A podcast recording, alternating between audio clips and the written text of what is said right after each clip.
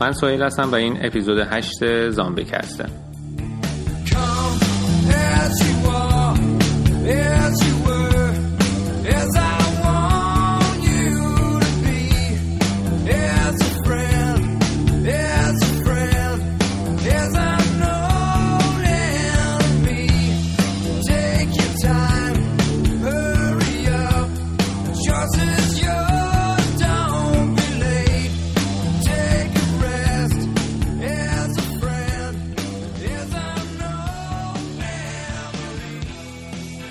اول همه باید خیلی عذرخواهی کنم به خاطر اینکه این برنامه ضبطش اینقدر طول کشید. یک سری اتفاقات از پیش تعیین نشده اون پیش اومد که زمان ضبط و پخش این برنامه رو خیلی عقب انداخت. توی این قسمت تصمیم دارم به جای ادامه موضوع برنامه قبلی که درباره اپل آیدی بود و بعد قرار شدش که به صورت خاص درباره آیکلاد صحبت بکنم می‌خوام بیام و تقریبا با یک ماه تاخیر درباره کنفرانس اپل WWDC 2019 که 13 خرداد توی سن برگزار شد حرف بزنم. تمام پوسترها و artwork های این کنفرانس همشون با تم نئون طراحی شده بودن با شعار Write Code Blow Minds که artwork ش رو هم همینجا می‌تونید ببینید. اولین چیزی که تیم کوک اومد و روی صحنه معرفی کرد تیزر اولین مینی سریال ساخته اپل بود به اسم For All Mankind که قراره از پاییز امسال پخش بشه. مورد بعدی tvOS بود که به عنوان سیستم عامل Apple TV معرفی کردن و تنها نکته مهمش این بودش که از سرویس Apple Music هم پشتیبانی می‌کنه و طبق آمارایی که اعلام شده تا الان بیش از 50 میلیون آهنگ اونجا روی Apple Music هست. توی کنفرانس قبلی که توی ماه مارس اپل برگزار کرد یک سرویس تازه‌ای به اسم Apple Arcade معرفی شد که قرار پاییز امسال عرضه بشه. البته خیلی اطلاعات دقیقی از Apple Arcade الان در دسترس نیست. ولی اینطور که میگن یک video game subscription یه که روی همه پلتفرما مثل مک او اس، آی او اس، آیپد او اس و تیوی او اس قرار بیاد و روی اون اجرا میشه. بازیکن ها می‌تونن ادامه بازی خودشون رو با استفاده از اون حساب iCloud ی که روی حالا دستگاه دیگه دارن می‌تونن ادامه بازی رو اونجا انجام بدن. هیچ تبلیغ و یا خریدی در اون برنامه برای Apple Arcade نیست. بازیکن ها می‌تونن به صورت آفلاین و در هر زمان و مکانی به بازیشون ادامه بدن. از طریق تنظیمات iCloud می‌تونن تا 6 نفر از اعضای خانواده رو به iCloud شون معرفی بکنن و حالا اون game های مربوط به Apple Arcade رو اونجا به اشتراک بذارن. البته خب گفتن نداره که الزاما نباید اینا اعضای خانواده باشن. شما هر کسی می‌تونه باشه ولی منظور اینه که شما می‌تونید با 6 نفر بازیاتون رو به اشتراک بگذارید. و خبر جدیدی که توی این کنفرانس بهش پرداختن این که از پاییز زمانی که این سرویس فعال بشه شما می‌تونید با دسته های بازی PlayStation و Xbox هم روی Apple Arcade بازی بکنید. و آخرین خبر درباره Apple TV و tvOS این که اپل با همکاری بی بی سی یک سری screen saver 4K به صورت اختصاصی برای Apple TV ساخته که همزمان با عرضه شدن این نسخه شما می‌تونین روی Apple TV تون اینا رو داشته باشین و ازشون لذت ببرید. بعد از Apple TV و tvOS رفتن سراغ Apple Watch اومدن و watchOS 6 رو معرفی کردن. اشاره کردن که توی این نسخه جدید watch face های خیلی جدید و متنوعی هست. اپل واچ می‌تونه دیگه کتاب های صوتی پخش کنه می‌تونه صدا ضبط بکنه ماشین حساب داره. برای استفاده از نرم افزارها به شکل مستقل و بدون نیاز به آیفون خودش می‌تونه از فروشگاه نرم افزار خودش برنامه دانلود بکنه از استریم صدایی پشتیبانی می‌کنه به این شکل مثلا شما توی فروشگاه اپلیکیشن ها فقط با گفتن اسم برنامه و بدون نیاز به حضور آیفون برای دانلود و نصب برنامه ها شما می‌تونید برنامه مورد نظرتون رو پیدا بکنید و روی ساعتتون نصب بکنید. اطلاعات خیلی بیشتر و دقیقتری از وضعیت جسمی و فعالیت ها و در واقع ورزش به کاربر نشون میده. آلودگی صوتی رو تشخیص میده و هشدار میده که شما مثلا توی محیطی هستین که الان سر صدا و آلودگی صوتی خیلی زیاده و می‌تونه به شنوایی آسیب برسونه. در این مورد هم خیلی تاکید داشت اپل که شما نگران حریم خصوصی نباشید به خاطر اینکه اپل به هیچ عنوان صدای اطراف رو ضبط نمی‌کنه و نکته جالبی این که توی این نسخه جدید یک برنامه رو برای ثبت و پیگیری دوره ماهانه خانم ها معرفی کردن. بعد از Apple Watch و watchOS نوبت رسید به آی تیم کوک اومد روی صحنه و گفتش که 97 درصد کاربرای آی او 12 ازش راضی هستن. که خدایی به نظر منم یکی از کم ایرادترین و بی دردسرترین نسخه های آی همین version 12 بود. و بعد اضافه شد که 85 درصد کاربرای اپل version 12 رو نصب کردن در حالی که فقط 10 درصد کاربرای اندروید دارن. از آخرین نسخه سیستم عامل اندروید که همون version 9 باشه دارن استفاده می‌کنن. و توی این موضوع هیچ شکی نیستش که به روز بودن سیستم عامل ها هم به نفع کاربراست و هم به نفع توسعه دهنده ها از خصوصیات iOS 12 میشه به این موارد اشاره کرد که مثلا face unlock 30 درصد سریعتر شده. به روزرسانی اپلیکیشن ها توی iOS 13 تا 60 درصد کم تر میشن. سرعت اجرای اپلیکیشن ها دو برابر شده. حالت dark mode به iOS 13 اضافه شده.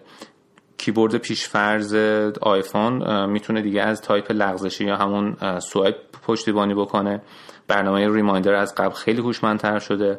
روی Map جزئیات خیلی بیشتری اضافه کردن که طبق گفته خودشون تا آخر سال 2019 کل آمریکا می‌تونه این جزئیات رو دریافت بکنه و بعد از اون به مرور بقیه نقاط دنیا هم این جزئیات اضافه رو دریافت خواهند کرد.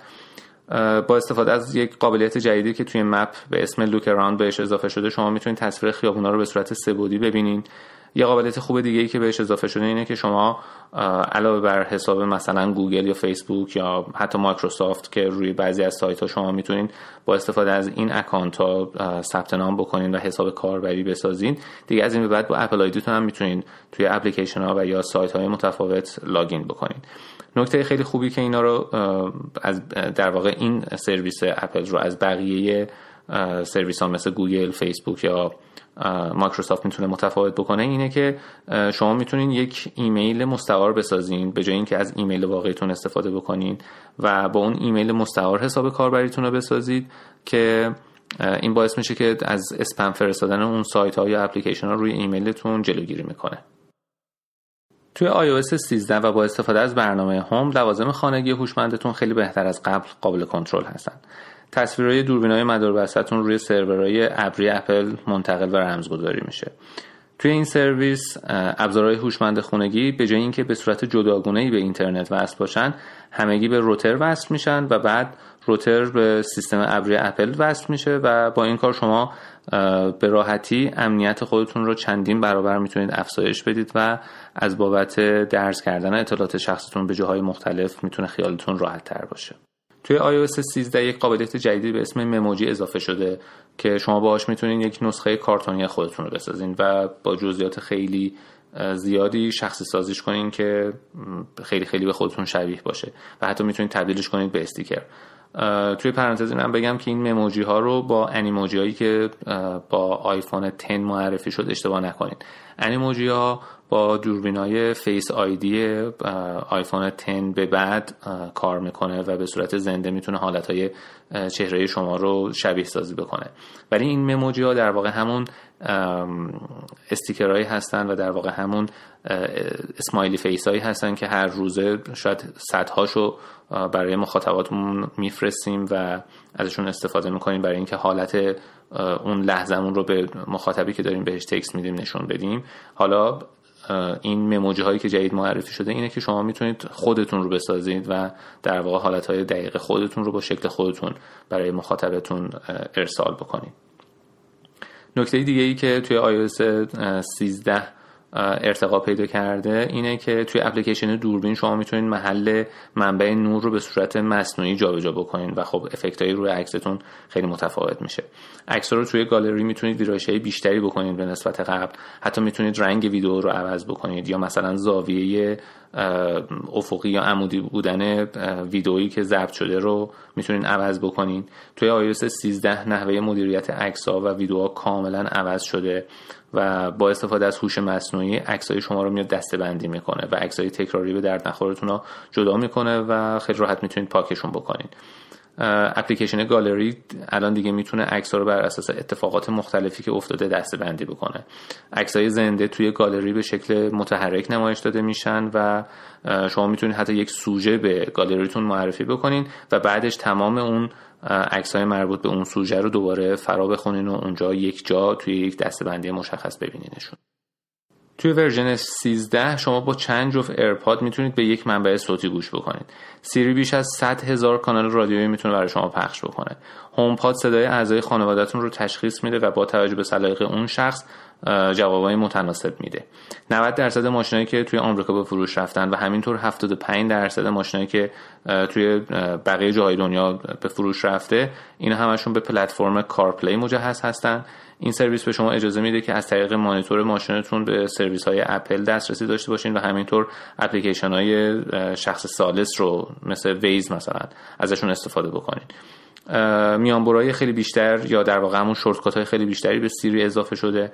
این شورتکات ها به شما امکان میده که با یک دستور صوتی چند تا دستور متناوب دیگه رو به صورت همزمان از سیری درخواست بکنید مثلا وقتی که به سیری بگید که دارم میرم خونه خود اپلیکیشن سیری میاد اپلیکیشن مسیریابتون رو باز می‌کنه ترافیک رو بهتون نشون میده بهترین مسیر رو بهتون معرفی می‌کنه. موسیقی مورد علاقتون هم توی ماشین شروع می‌کنه به پخش کردن و کاری از این دسته.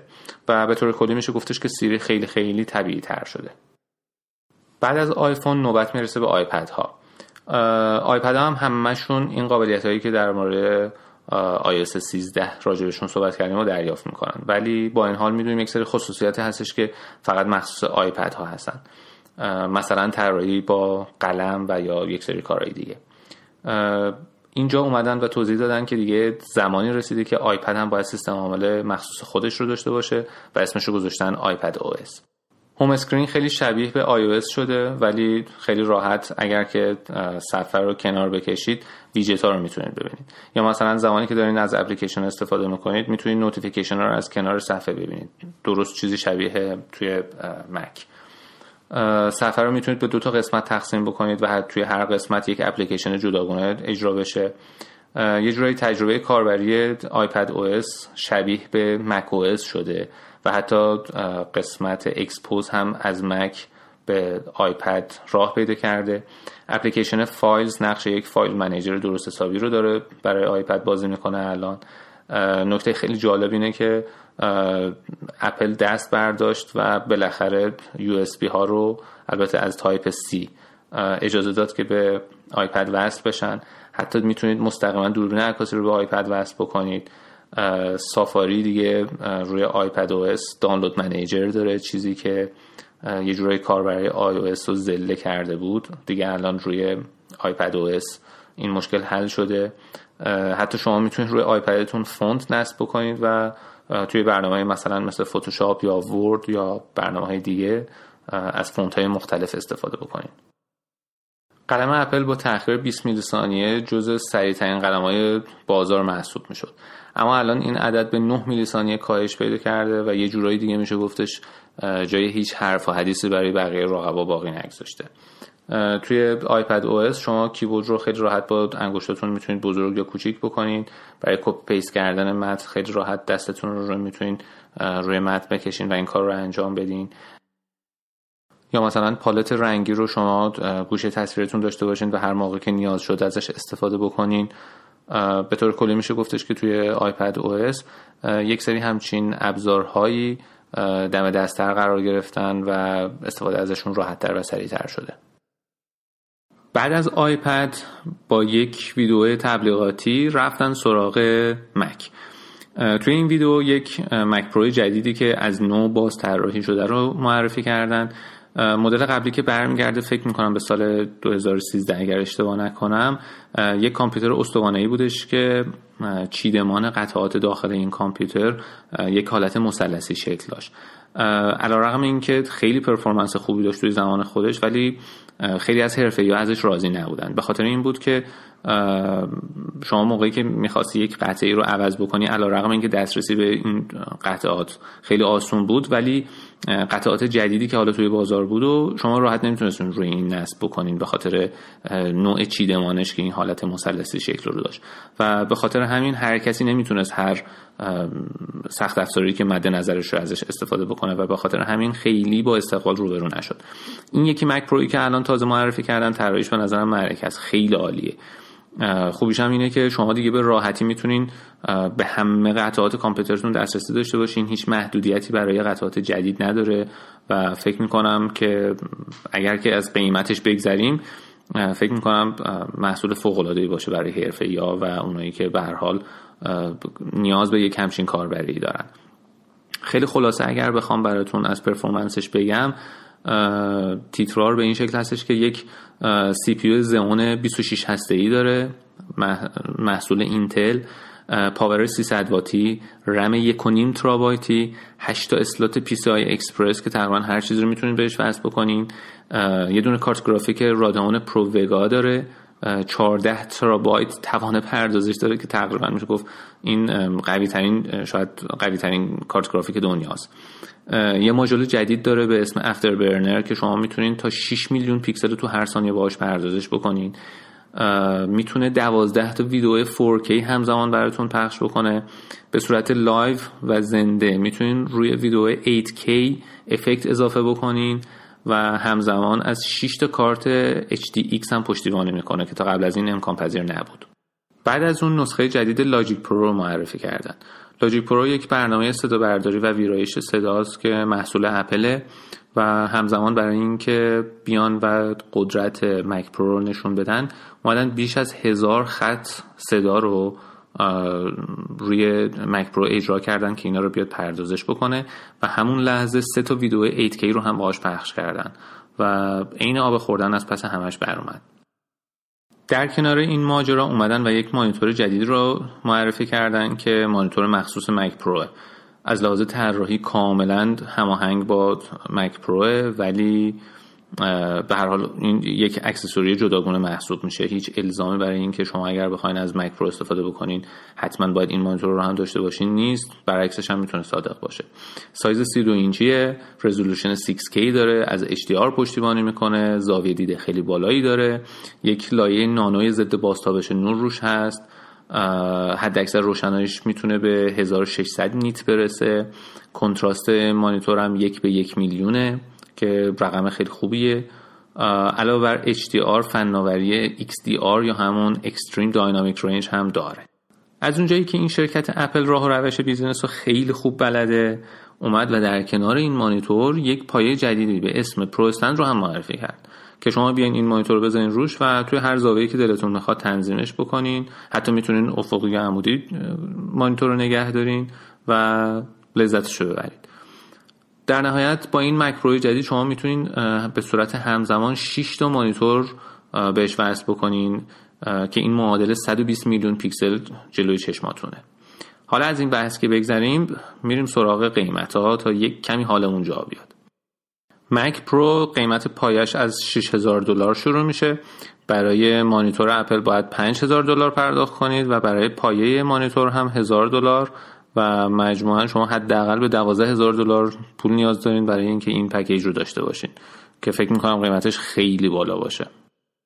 بعد از مک دوازده هزار دلاری سیستم عامل بعدی مکینتاش رو معرفی کردن که به اسم کاتالینا میاد و این اسم رو از روی یک جزیره توی کالیفرنیا گرفتن. اعلام کردن که توی این نسخه کاتالینا iTunes دیگه بازنشسته میشه روی مک و اون کارهایی رو که یک تنه iTunes بر عهده داشته تقسیم میشه به بین چند تا برنامه تخصصی جداگونه. مثلا Apple TV میاد برای پخش برنامه های تلویزیونی یه اپلیکیشنی به اسم Music میاد که کارهای موزیک گوش کردن رو به عهده می‌گیره. یه قابلیت جدیدی به sidebar اضافه میشه که به جای اون sync کردنی که شما توی iTunes گوشیتون رو باش تنظیماتش رو انجام می‌دادین اطلاعات روش میذاشتین برمیداشتین و کلا کارهای گوشیتون رو انجام میدین از طریق اون منویی که توی sidebar اضافه میشه توی Finder مک از اونجا دیگه انجام میدین و دیگه iTunes میره کنار. در واقع راستش من یکی از برنامه هایی که تصمیم داشتم توی اپیزودهای بعدی مفصل دربارش صحبت بکنم همین iTunes بود که حالا به هر دلیلی شاید به خاطر اینکه یه خورده پیچیده بود یا شاید یه کمی سخت بود خیلی از کاربرا باهاش مشکل داشتن برای کار کردن برای موزیک ریختن روی آیفون برای اطلاعات گذاشتن اطلاعات برداشتن و مدیریت در واقع گوشی. که خب حالا فعلا با این تفاصیل الان برنامهش منتفی میشه ولی خب حالا باز هم باید صبر بکنیم که آیا ببینیم روی ویندوز چه اتفاقی میفته ببینیم که روی کامپیوتر ویندوزی هم آیا آیتونز رو میان و بازنشستش می‌کنن از دور خارجش می‌کنن یا نه. به هر حال تا پاییز باید صبر بکنیم ببینیم که چه اتفاقی میفته دیگه از قابلیت هایی که توی کاتالینا به مک اضافه شده اینه که شما می‌تونین از یک آیپد به عنوان یک صفحه نمایش جداگانه برای مکبوکتون استفاده بکنید.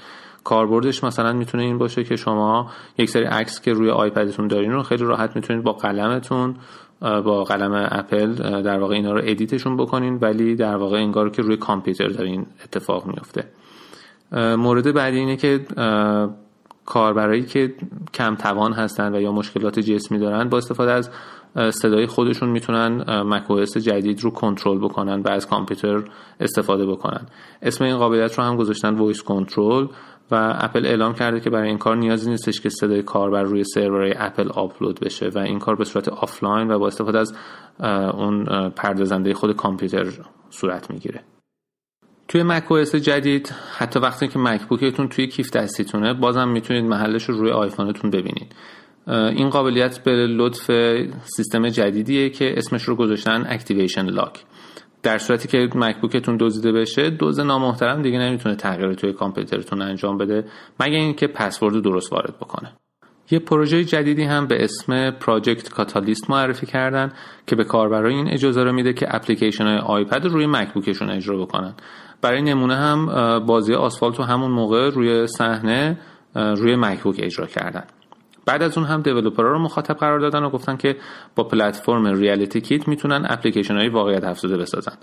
و با Reality Composer می‌تونن محیط های interactive طراحی بکنن و با ARKit 3 می‌تونن روی واقعیت افزوده هاشون یک افکت هایی اضافه بکنن که در کنار افراد به شکل سه بعدی نمایش داده بشه. همونجا بازی Minecraft Earth رو هم معرفی کردن که تماما به شکل واقعیت افزوده ساخته شده و کاراکتر داخل بازی حرکات شما رو از طریق دوربین آیفونتون یا آیپد تقلید می‌کنه. و شما هم با استفاده از واقعیت افزوده وارد دنیای ماینکرافت میشین و قول دادن که این بازی تا اوایل تابستون امسال عرضه بشه.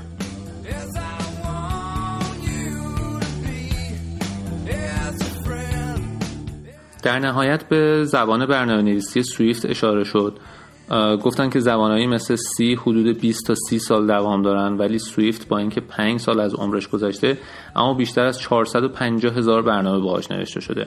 اپل برای راحت کردن کد نویسی با این زبان یک framework جدید به اسم SwiftUI معرفی کرد که میشه باهاش اجرای کدا رو به شکل زنده روی simulator های آیفون و آیپد دید. از این framework هم برای نوشتن برنامه های Apple Watch هم میشه استفاده کرد. و همه این نرم افزارها و سخت افزارها پاییز امسال release میشه و در اختیار همه کاربرا قرار خواهد گرفت.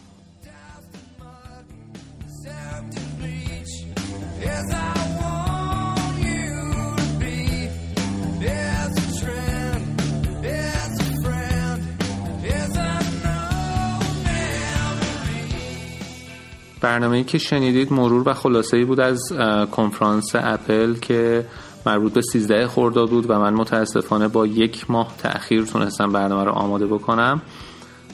امیدوارم که به دردتون خورده باشه. از طریق ایمیل اسکویکی at live.com می‌تونید با من در تماس باشید. سوال پیشنهاد و یا هر نظری داشته باشید خوشحال میشم با من در میون بگذاریدش. همینطور خیلی خوب میشه اگر که از طریق هر برنامه پادکست دیگه ای که دارید به زامبی کست گوش می‌کنید اونجا بهش ریت بدید نظرتون رو بنویسین و اگر فکر می‌کنید برنامه های مفیدی هست اینجا حتما با دوستاتون به اشتراک بذاریدش.